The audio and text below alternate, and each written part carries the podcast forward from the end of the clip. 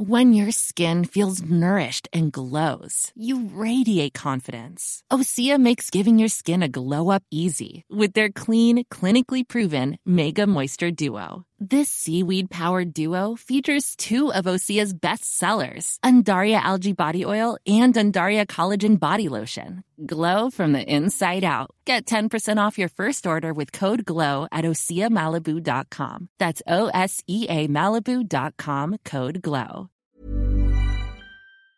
Soit.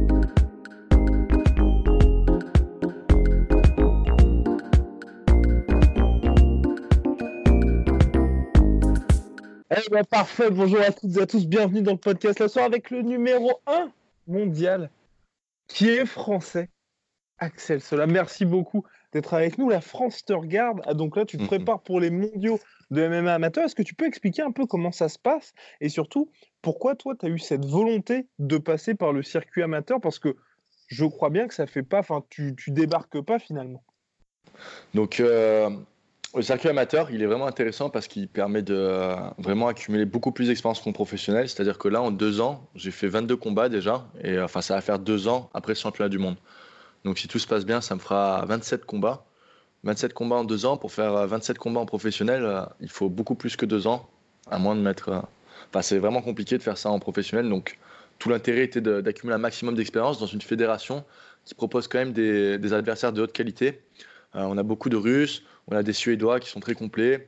Et euh, sinon, on a des talents qui viennent un peu de partout dans le monde, euh, chacun avec des styles différents. En fait, dans une semaine, je vais affronter euh, autant un lutteur qu'un boxeur, qu'une personne qui est complète, qu'un gars qui bloque contre la cage. Donc, ça permet vraiment de, de vivre un peu toutes les situations que tu peux rentrer en combat et plus tard en professionnel. Alors, c'est fait dans un format qui permet d'enchaîner les combats. C'est-à-dire que le format est un peu différent. On a des plus gros gants, d'accord? Il n'y a pas de coude à la tête, il n'y a pas de genou à la tête, on a des genoux au corps, n'y a pas de clé de talon. Euh, voilà. Il n'y a pas de penalty. Euh, en fait, ça, ça permet euh, de préserver, entre guillemets, l'intégrité du combattant tout au long de la semaine.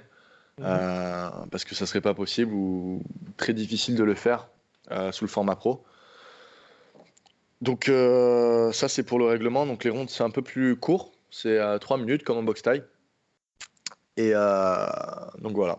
Donc euh, du coup par contre il faut mettre euh, très vite du volume et très vite marquer les points Mhm. euh, parce que 3 minutes ça passe et d'ailleurs en fait ce format-là. Oui, c'est vrai qu'on n'a pas trop le temps justement de. Enfin, faut y aller directement. Quoi. Oui et non, ça dépend. Et euh, le problème, en fait, c'est que ce format-là favorise vraiment les lutteurs. Mhm. Donc c'est parfait parce qu'en fait, euh, ça t'apprend à faire face à ce genre d'opposition avec un format qui les avantage. Et quand tu passes en pro, en fait, c'est très difficile après pour eux de, de t'avoir, je suppose. Donc euh, ça se fait sur une semaine en général, euh, surtout pour les championnats du monde. Ça dépend. Des Open, ils sont plus ou moins gros. On est 32 par KT maximum. On peut être euh, deux représentants d'un même pays par KT maximum. Donc ça fait 5 combats la semaine. Donc un combat par jour avec la pesée le matin. Tous les combattants sont dans le même hôtel, donc on mange tous ensemble. On se croise à longueur de journée. Puis des fois, euh, les combats sont soit dans l'hôtel, soit dans une arène à proximité.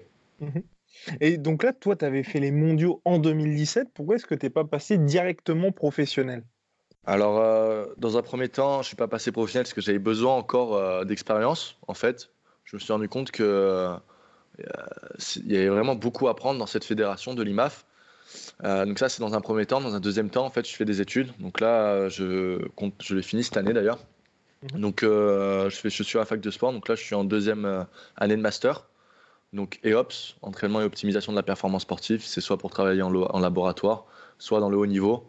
Donc j'attends de finir ça. Et puis après, je pourrais vraiment me consacrer à plein temps au MMA. Et, et cela pendant plusieurs années. Ok, donc là, pour toi, vraiment, l'objectif, c'est d'en faire ton métier. Uh-huh. Et par ailleurs, en fait, euh, de ce que j'en ai compris dans les MMA, euh, il y a plus ou moins trois tiers euh, de niveau de compétition, d'accord? Donc en gros, l'IMAF, donc la fédération amateur dans laquelle je suis, c'est le plus haut niveau du premier tiers de compétition. Mhm. Et euh, cette fédération elle est trop regardée par les promoteurs du deuxième tiers. Ils signent énormément de, de combattants de l'IMAF, pas forcément médaillés, hein, même des pas médaillés. Et euh, donc en fait, ça me permet aussi, je pense, dans, dans un certain sens, de gagner du temps, peut-être, par rapport au monde pro, parce que là, je vais directement rentrer dans une fédération qui sera intéressante Euh, d'un point de vue médiatique et économique. Donc euh, voilà. Et donc là, tu as 22 ans, comme tu as dit, tu as 22 combats pro, c'est ça? Et Euh, amateur. Ah, euh, pardon, oula. 22 combats amateurs, pardon. Et c'est vrai que ça fait une, une expérience considérable. Et aujourd'hui, pour toi, est-ce que tu dirais que c'est le circuit que, pour lequel tu as opté? Est-ce que ça va devenir, selon toi, la norme? Et surtout, pourquoi ça devrait devenir la norme? Parce que j'imagine qu'il y a un certain nombre d'athlètes qui ne pourraient pas avoir la latitude financière pour pouvoir se dire je vais engranger de l'expérience pendant tant d'années. Bah, en fait, je pense que le MMA va être de plus en plus organisé. Il va être de plus en plus sous le format euh, de la boxe anglaise. Je le pense, c'est mon avis personnel. Donc, euh, avec une organisation de championnats, de championnats nationaux, avec des regroupements, avec des équipes de France euh, vraiment plus euh, élaborées qu'à l'heure actuelle. Et je pense que ça va, ça, ça va commencer à ressembler à ce format parce que, par exemple, il peut y avoir l'entrée du MMA aux Jeux Olympiques. Il peut y avoir euh, ce genre d'événement dans, dans les MMA mondiales qui va amener les, les combattants à, à d'abord passer par une expérience amateur avant de passer professionnel. Par ailleurs, euh, en France, on n'a pas trop la culture du, de l'amateur. Mhm. Mais dans des pays comme la Suède ou euh, comme en Russie, ils font énormément de combats amateurs avant de passer professionnel. Et en fait, euh, il y a une tendance générale euh, qui est à s'organiser euh, comme ça dans le développement des athlètes. Surtout que les athlètes sont de plus en plus jeunes quand ils commencent le MMA. Donc ils ont de plus en plus le temps en fait, de se construire en tant que combattant. Et en fait, euh, passer directement pro, je pense qu'à terme, ce sera une mauvaise chose parce que le ratio d'expérience sera trop.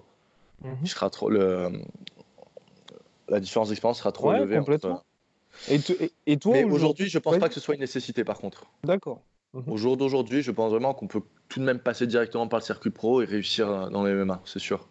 Et toi, justement, avec ce statut de numéro 1 mondial, avec les résultats que tu as eu précédemment, champion d'Europe également, est-ce que tu as déjà eu cette tentation de te dire, bah maintenant, ça y est, il faut que je passe pro, que j'aille dans des organisations? Et surtout, est-ce qu'on t'a déjà contacté pour que tu sautes le pas? Alors, euh, à la fin de chacun de mes championnats du monde, avant, mes chacun de champ- avant chacun de mes championnats du monde, euh, j'avais pour objectif de passer pro après l'avoir gagné. Et deux fois, je perds en finale.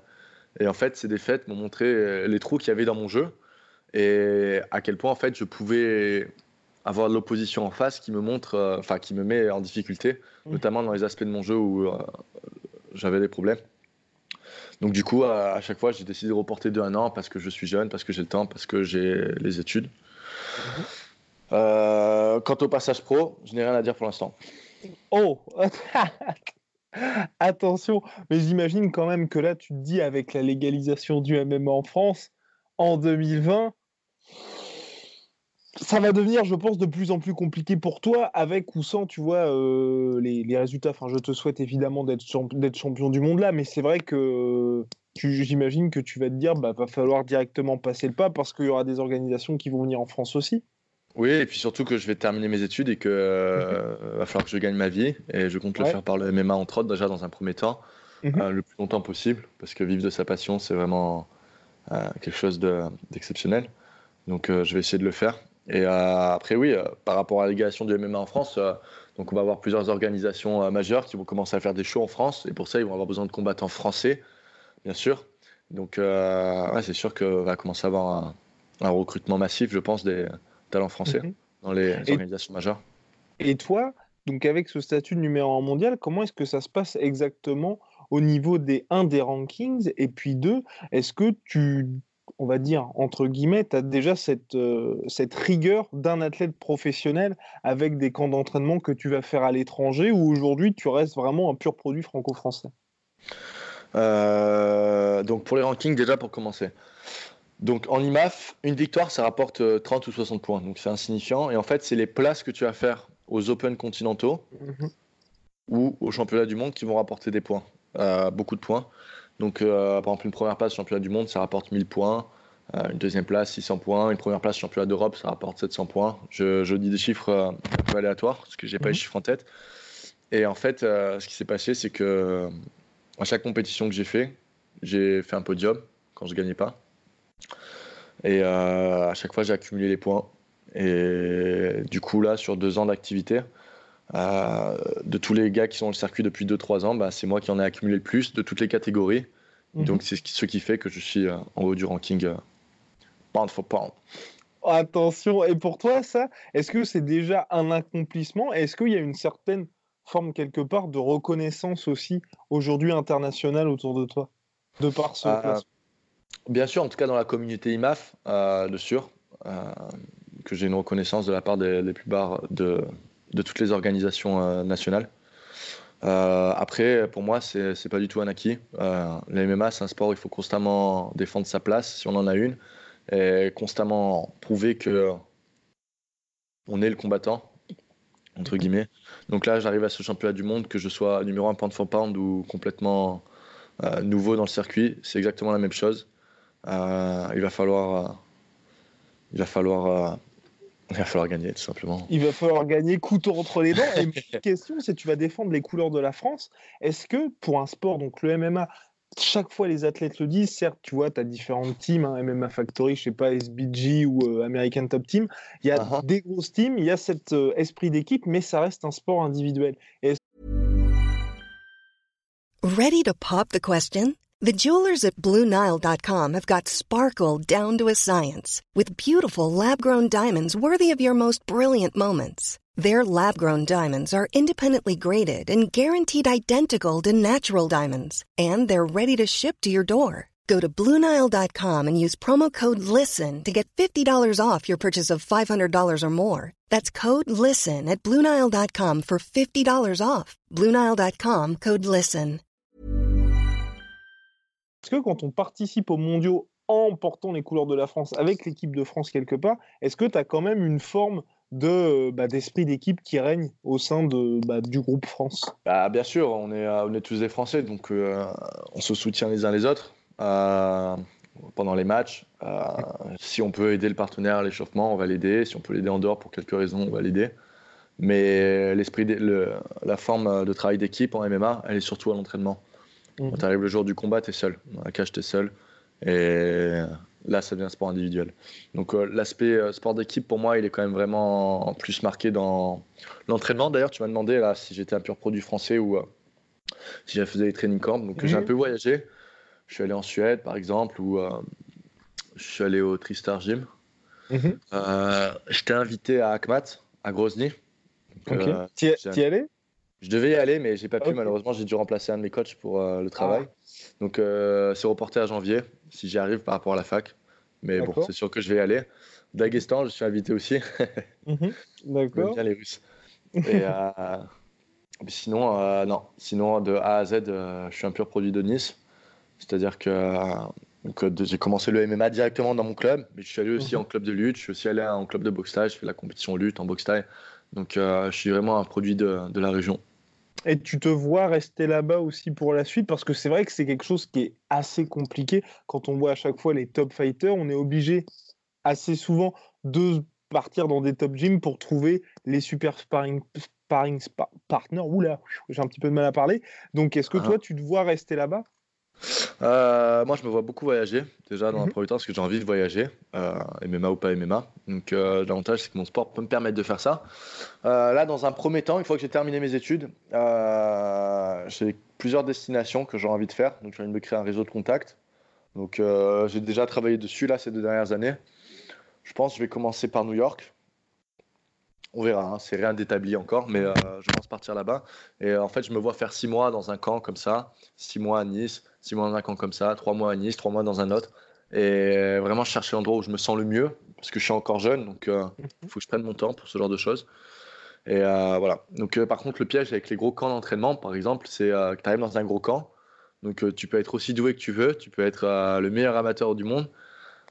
Dans le camp, il y a 15 UFC fighters, il y a deux champions, il y a des champions d'autres organisations majeures. Et le risque, un peu, c'est de servir de char à canon pour leur top fighter, entre guillemets.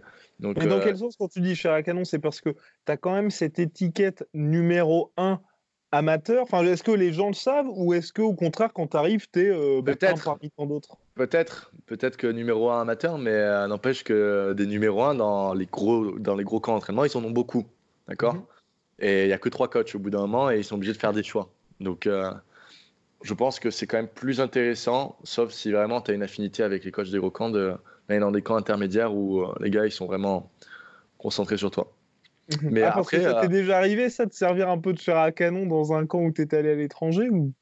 Euh, Je suis pas resté assez longtemps pour que ce soit le cas. Euh, non, non, même pas en vrai. Hein. Non, c'est plus de ce que j'ai entendu. C'est plus de ce que j'ai entendu. Quand je suis allé en Suède, c'était pas comme ça parce que euh, voilà, c'était d'autres circonstances. Mais euh, de ce que j'en ai entendu, de la... parce que j'ai connu pas mal de combattants qui ont voyagé, qui ont fait des camps d'entraînement, etc.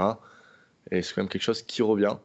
Mhm. Mais après, il y en a, ils s'y retrouvent en fait. Tu vois en fait, l'essentiel, je pense, c'est de trouver un endroit où on se sent bien pour euh, évoluer en tant que combattant.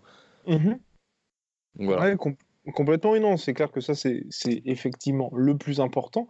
Et par rapport à ça, donc tu disais, il y avait cette tentation new-yorkaise. Est-ce que tu vois, dans le cadre justement des mondiaux amateurs ou des autres compétitions que tu fais, est-ce que tu vois les espèces, entre guillemets, de places du futur qui sont quand même en train de se faire? Par exemple, on sait que l'UFC est très tenté par l'Afrique. Est-ce que ça, avec le MMA amateur, tu arrives à voir un petit peu les nouvelles tendances qui sont en train de se créer? Bah, tout ce que je vois, c'est que le sport il est en train de grossir encore et encore, malgré, malgré son évolution exponentielle depuis les années 2000. Et euh, ça devient gros partout, en fait. Ça devient le sport partout. En Afrique, on commence à avoir des, des, combattants très talentueux qui, qui, arrivent dans le circuit IMAF. Euh, en Asie, on, pareil, des pays qui étaient, euh, on va dire, inconnus au bataillon MMA mhm. commencent à, apparaître. Et donc, c'est plus cette dynamique-là que je peux témoigner par mon expérience du amateur. Du amateur. Et comme tu disais aussi, tu parlais justement de en Russie, ils te veulent pas mal. Et est-ce que là aussi, tu peux voir un, un, différentiel entre guillemets du traitement de faveur? Parce que tu vois, tu es numéro un mondial. En France, on va dire ta notoriété reste assez confidentielle pour l'instant, mais uh-huh. pourtant, dans ces pays de l'Est, là, les gens te veulent. Est-ce que quand tu es amateur dans ces pays-là, c'est déjà quand même quelque chose en soi et euh, tu as cette reconnaissance? C'est reconnu, mais après, la reconnaissance, tu l'as pas parce que tu es numéro un, tu l'as parce que tu bats des, combattants à eux, mmh tout simplement. Oui, mais après, euh, après, ils me veulent, euh, ils me veulent, ils me veulent. C'est juste que euh, c'est pas vraiment les fédérations qui viennent me voir parce qu'ils me veulent. C'est que mhm. des combattants, des gens avec qui je me suis fait l'amitié, voient mon niveau et, pensent que ce serait un, échange bénéfique pour les deux parties que j'aille m'entraîner là-bas. Et je voulais, et je voulais revenir rapidement sur le côté équipe de France. Comment est-ce que ça se passe exactement? Parce que tu vois, on voit aussi bien au basket, avec le handball, avec un peu tout le monde, il y a l'espèce de staff France qui va prendre soin des combattants. Toi, uh-huh. quand, quand tu es sur place, est-ce que tu es tout seul et c'est tes coachs à Nice qui vont te dire bah écoute, tu vas faire ça, ça, ça? Ou au contraire, est-ce que le, staff France est au petit soin pour toi parce que tu vas nous ramener euh, le titre finalement? Il n'y a pas de traitement de faveur mm-hmm. euh, entre les combattants. Il n'y a pas lieu d'en avoir. C'est mon troisième championnat du monde en deux ans que je vais faire. Et euh, c'était toujours, toujours plus ou moins la même chose. C'est un format très particulier pour les coachs parce qu'ils sont que deux, parfois un. Donc là, ils sont deux cette année. Euh, ils doivent gérer une quinzaine de combattants, notamment les premiers jours. Donc, euh, ce qui se passe, c'est que la veille, il y a le bracket, donc on sait, euh, il y a le tirage, on sait contre qui va tomber contre qui, enfin qui va tomber contre qui. Et donc, ils essaient de faire un maximum de travail d'analyse des combattants de chaque combattant. Ils essaient d'établir un game plan assez faible. Ouais, exactement. parti après. Hein. Mais c'est ça qui est intéressant aussi, c'est que euh, tu commences ton combat et tu découvres ce que tu as en face. Ça, je trouve ça vraiment tout à fait. Ah oui, donc, donc ça t'arrive assez souvent finalement de pas Et des fois, tu tombes sur des Russes, il y, a zéro vidéo. Tu tombes sur des Russes, des fois, il y a zéro vidéo. Tu, tu sais pas ce que tu as en face. Tu sais pas comment ils bougent, tu sais pas si c'est des gauchers, droitiers. Et ça, c'est intéressant. Ça, c'est vraiment intéressant. Ok, et c'est vrai que ça, c'est le genre de choses, comme tu disais, euh, quand tu vas arriver dans le monde, euh, entre guillemets, dans le MMA professionnel, tu auras vraiment ce côté où tu es obligé d'être agile et de t'adapter en fonction de l'adversaire parce que c'est ce que tu fais quasiment au quotidien. C'est pas les mêmes préparations en professionnel et euh, en amateur, mais je pense que l'expérience amateur, c'est sûr que dans la capacité à s'adapter, à réadapter sa tactique en fonction de ce que propose l'adversaire, mmh c'est intéressant pour ça, par rapport à ça.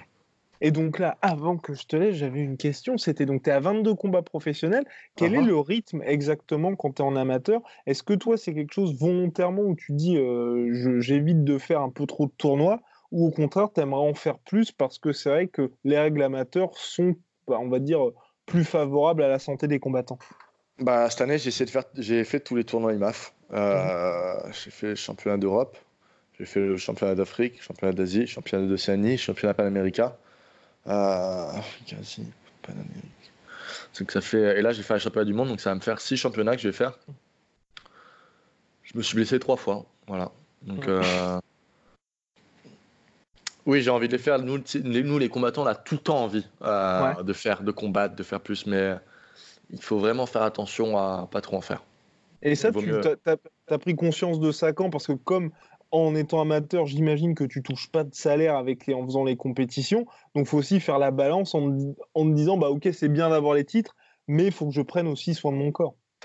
Exactement. Euh, après, c'est ce que j'étudie en fait. Euh, la charge d'entraînement, ça fait partie de euh, ce qu'on nous apprend à maîtriser à la fac. Donc, je pense que par rapport à ça, d'ailleurs, mes études, c'est vraiment un plus dans, dans ma manière d'aborder mon entraînement et ma préparation physique, mais mon entraînement de manière générale. mais bon, malgré tout, les blessures, ça prévient jamais. Donc, mhm. trop en faire, ça peut toujours mener qu'à ça, au bout d'un certain point. Il faut trouver la bonne balance. Donc un peu, c'est un peu ça aussi que ça m'a servi à cette expérience amateur. Ça a servi de, de, mettre en place mes connaissances théoriques en pratique. Mhm. Parce que j'ai fait pas mal d'erreurs en fait euh, dans mes différentes préparations. Et là, j'arrive à un point où j'ai fait un training camp presque parfait. Je le vois, hein, j'ai mes tests que je fais euh, avant, après, euh, juste avant les compétitions, en début de training camp, en fin de training camp. Et là, celui-là, je l'ai vraiment bien, bien géré, très très bien géré. Là-dessus aussi, il y a une progression. Eh bah ouais, il y a une progression. Et puis, monsieur va viser le titre dans une semaine. Eh oui, hein. Et, et, la, grosse breaking news, c'est qu'on sera avec lui aux premières loges, qu'on va pouvoir vous faire découvrir eh bien, euh, les dessous finalement des mondiaux. Si vous avez des commentaires ou des choses que vous aimeriez voir sur Axel, attention, on va rester quand même raisonnable. N'hésitez pas à les mettre en commentaire. On fera du mieux possible pour justement vous faire découvrir tout ça de l'intérieur. Et puis, bah, ma foi, voilà. Merci encore pour la disponibilité. Et puis, euh, Avec plaisir. Bah, de toute façon, je t'encouragerai en direct. Voilà. Merci. C'est vrai. Soit.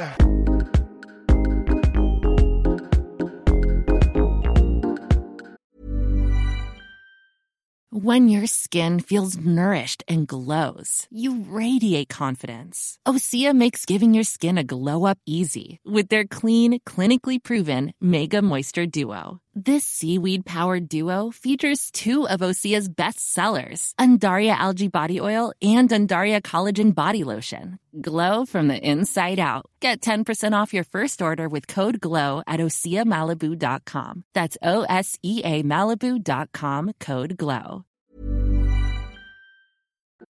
Et voilà, c'est la fin de votre épisode du podcast La Sœur. Si ça vous a plu, n'hésitez pas à nous mettre les 5 étoiles sur Apple Podcast ou sur Spotify. Vous pouvez aussi nous laisser un petit commentaire, ça nous aidera beaucoup.